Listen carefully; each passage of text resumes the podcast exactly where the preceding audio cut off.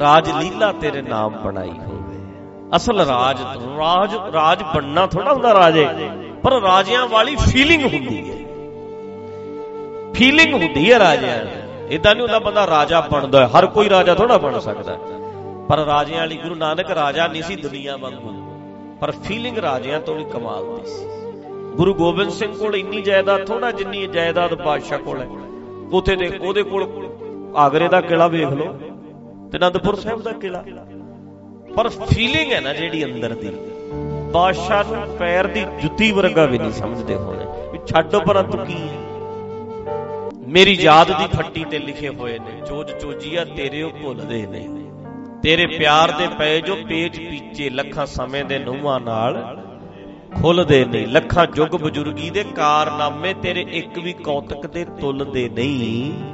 ਛਤਰ ਧਾਰੀਆਂ ਦੇ ਲੱਖਾਂ ਛਤਰ ਸਿਰ ਤੇ ਤੇਰੇ ਪੈਰ ਦੀ ਜੁੱਤੀ ਦੇ ਮੁੱਲ ਦੇ ਨੇ ਉਹ ਖੁਦ ਮੁਖਤਿਆਰੀ ਦਾ ਮੁੱਲ ਹੈ।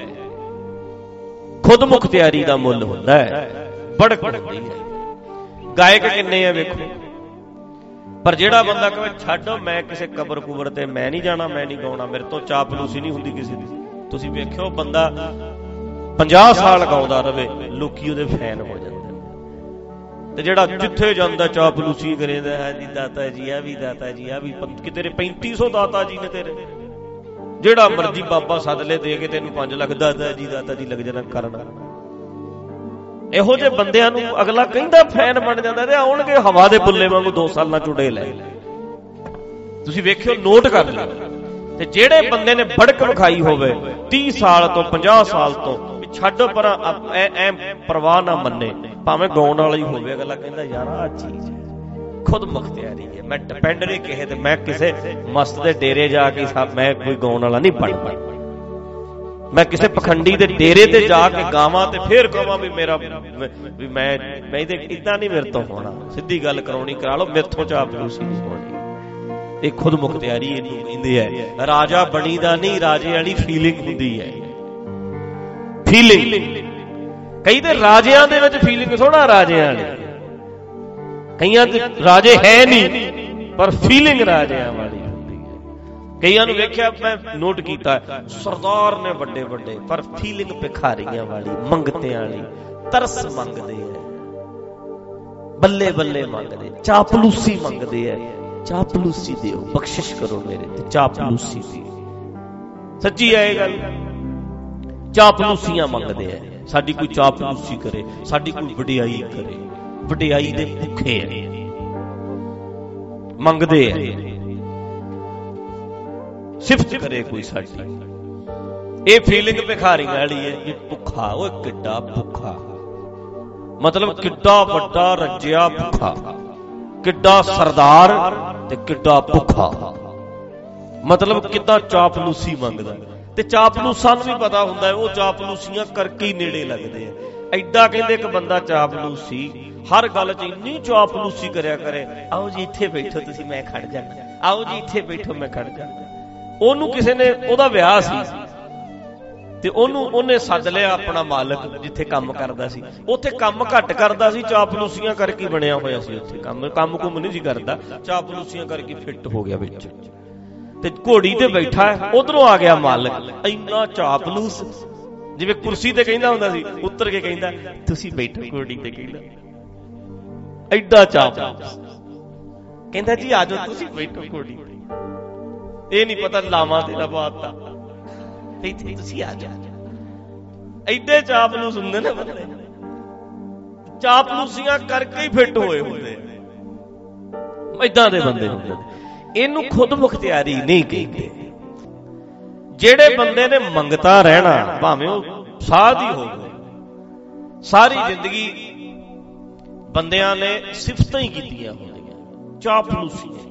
ਮੈਂ ਕਥਾਵਾਚਕ ਸੁਣਿਆ ਬੜਾ ਕਹਿਣਗੇ ਬੜਾ ਮਾਰਤੰਡ। ਤੁਸੀਂ ਜਿਹੜਾ ਮਰਜ਼ੀ ਦੀਵਾਨ ਸੁਣ ਲਓ। ਵਿਦਿਆ ਮਾਰਤੰਡਾਂ ਦਾ ਸਮਝ ਗਏ ਨਾਂ ਲੈਣ ਦੀ ਲੋੜ ਨਹੀਂ। ਮੇਰੀ ਮੰਨਿਓ ਨਾ ਨੈਟ ਤੇ ਸੁਣ ਕੋਈ ਲਾ ਲਓ ਅੱਧਾ ਘੰਟਾ ਟਾਈਮ ਮਿਲੂ 15 ਮਿੰਟ ਚਾਪਲੂਸੀ ਅੰਕਲ ਆ ਵੀ ਬੈਠੇ ਨੇ ਸਾਡੇ, ਆ ਵੀ ਬੈਠੇ ਨੇ ਸਾਡਾ, ਉਹ ਵੀ ਬੈਠਾ, ਸਾਡਾ, ਉਹ ਵੀ ਬੈਠਾ। ਚਾਪਲੂਸੀਆਂ ਦੀ ਅੱਧਾ ਘੰਟਾ ਲੰਘ ਜਾਂਦਾ।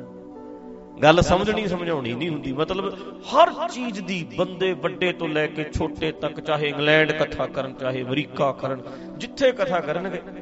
ਪਹਿਲਾਂ 15 ਮਿੰਟ ਬਸ ਇਹਨਾਂ ਅਲੰਕਾਰ ਹੀ ਲਈ ਜਾਣੇ ਨੇ। ਵੀ ਆ ਜੀ ਐਦਾਂ ਨੇ ਆ ਫਲਾਣਾ ਸਿੰਘ ਵੀ ਇਹ, ਫਿਰ ਮੈਨੂੰ ਐਦਾਂ ਕਿਹਾ, ਫਿਰ ਮੈਂ ਪ੍ਰੋਗਰਾਮ ਬਣਾਇਆ, ਫਿਰ ਮੈਂ ਐਦਾਂ ਹੀ।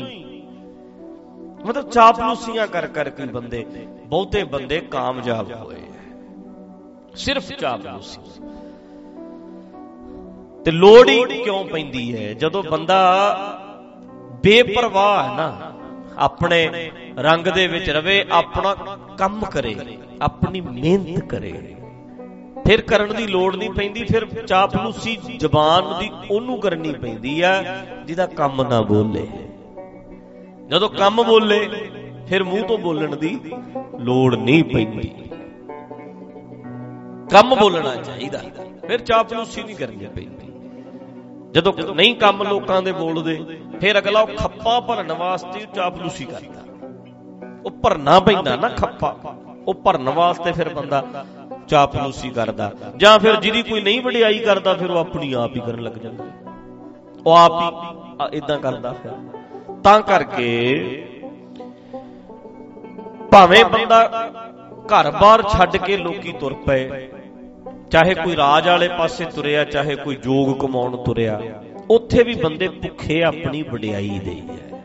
ਆਪਾਂ ਗੱਲ ਕੀਤੀ ਅੱਗੇ ਵੀ ਵੀ ਗੁਰੂ ਨਾਨਕ ਪਾਤਸ਼ਾਹ ਨੂੰ ਕਹਿੰਦੇ, ਮਹਾਰਾਜ ਜੋਗੀ ਬੜਾ ਢੋਲ ਵੱਜਦਾ, ਇੱਥੇ ਦੁਨੀਆ ਇਕੱਠੀ ਹੋਈ ਹੈ। ਕਿਉਂ ਆਏ ਹੋ? ਕਹਿੰਦੇ ਜੋਗੀ ਵੜਿਆ ਵਿੱਚ 40 ਦਿਨ ਹੋ ਗਏ, ਨਾ ਬਾਹਰ ਨਿਕਲਿਆ, ਨਾ ਕੁਝ ਖਾਂਦਾ, ਵਿੱਚ ਹੀ ਹੈ ਕਹਿੰਦੇ। ਮਾਰ ਕਹਿੰਦੇ, ਅੱਛਾ, ਖਾਂਦਾ ਹੋਣਾ ਹੈ? ਕਹਿੰਦੇ, ਮਾਰੇ ਕਿੱਥੇ ਖਾਂਦਾ? ਸਾਡੇ ਸਾਹਮਣੇ ਇੱਕ ਇੱਕ ਜੌਂ ਲੈ ਕੇ ਗਿਆ ਥੋੜੇ ਜਿਹੇ ਅੰਦਰ ਤੇ ਘੜਾ ਪਾਣੀ ਦਾ ਲੈ ਕੇ ਗਿਆ। ਅੱਧਾ ਲੋਟਾ ਲੋਟਾ ਇੱਕ ਪਾਣੀ ਦਾ ਪੀਂਦਾ ਤੇ ਥੋੜੇ ਜਿਹੇ ਜੌਂ ਖਾਂਦਾ ਤੇ ਭੁੱਖਾ ਹੀ ਰਹਿੰਦਾ ਜੀ 40 ਦਿਨ। 40 ਦਿਨਾਂ ਬਾਅਦ ਆਉਂਦਾ, ਹਰ ਸਾਲ ਬਣਦਾ ਵਿੱਚ। ਧਰਤੀ 'ਚ ਵੜ ਜਾਂਦਾ। ਤੇ ਮਹਾਰਾਜ ਕਹਿੰਦੇ ਐ ਵੀ ਅੱਛਾ, ਫਿਰ ਤੇ ਇਹਦਾ ਮਤਲਬ ਵੀ ਤੁਹਾਨੂੰ ਕੀ ਲੱਗਦਾ ਵੀ ਇਹ ਸੱਚੀ ਇਦਾਂ ਹੀ ਹੈ? ਕਹਿੰਦੇ ਹਾਂਜੀ ਇਦਾਂ ਹੀ ਹੈ। ਮਾਰੇ ਕਹਿੰਦੇ ਖਾਂਦਾ ਕਹਿੰਦੇ ਨਹੀਂ ਜੀ ਖਾਂਦਾ। ਮਾਰੇ ਕਹਿੰਦੇ ਖਾਂਦਾ ਹੈ। ਮਾਰੇ ਸਾਡੇ ਸਾਹਮਣੇ ਵੜਦਾ ਹੈ, ਖਾਂਦਾ ਤੇ ਕੁਝ ਹੈ ਨਹੀਂ। ਮਾਰੇ ਕਹਿੰਦੇ ਤੁਹਾਨੂੰ ਪਤਾ ਨਹੀਂ ਖਾਂਦਾ। ਕਹਿੰਦੇ ਜੀ ਨਹੀਂ ਖਾਂਦਾ ਮਾਰੇ ਕਹਿੰਦੇ ਜਦੋਂ ਆਉਂਦਾ ਬਾਹਰ 40 ਦਿਨਾਂ ਬਾਅਦ ਕੀ ਕਰਦੇ ਹੋ? ਕਹਿੰਦੇ ਫੁੱਲਾਂ ਦੀ ਵਰਖਾ, ਢੋਲ ਵੱਜਦਾ, ਦੁਨੀਆ ਆਉਂਦੀ, ਲੰਗਰ ਲੱਗਦੇ, ਮੇਲਾ ਲੱਗਦਾ ਹਰ ਸਾਲ।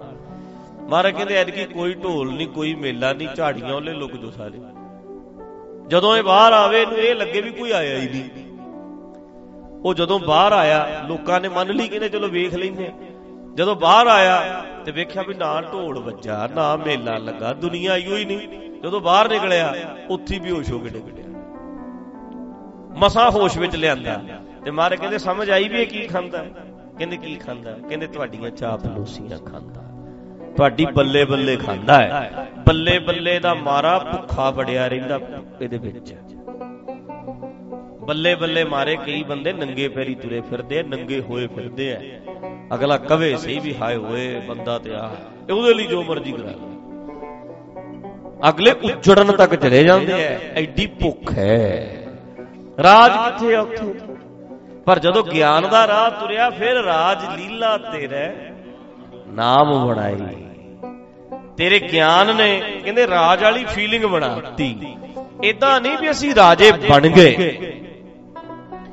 ਪਰ ਫੀਲਿੰਗ ਰਾਜਿਆਂ ਵਾਲੀ ਹੋ ਗਈ ਜਿਹੜਾ ਨਾ ਖੇੜਾ ਆ ਗਿਆ, ਰਸ ਆ ਗਿਆ। ਹੁਣ ਅਸੀਂ ਚਾਪਲੂਸੀ ਕਿਉਂ ਜਦੋਂ ਨਾ ਬੰਦਾ ਰੱਜਿਆ ਮਨ ਦਾ ਰਾਜਾ ਮਨ ਦਾ ਰਾਜਾ ਫਿਰ ਚਾਪਲੂਸੀਆਂ ਕਿਉਂ ਕਰੇਗਾ? ਉਹ ਨਾ ਬੰਦਾ ਖੜਿਆ ਰਿਆ ਕਰੇ ਇਦਾਂ ਉਹਦੇ ਭਰਿੰਡ ਲੜ ਗਈ ਮੰਤਰੀ ਦੇ। ਰਾਜੇ ਦੇ ਦਰਬਾਰ 'ਚ ਖੜਾ।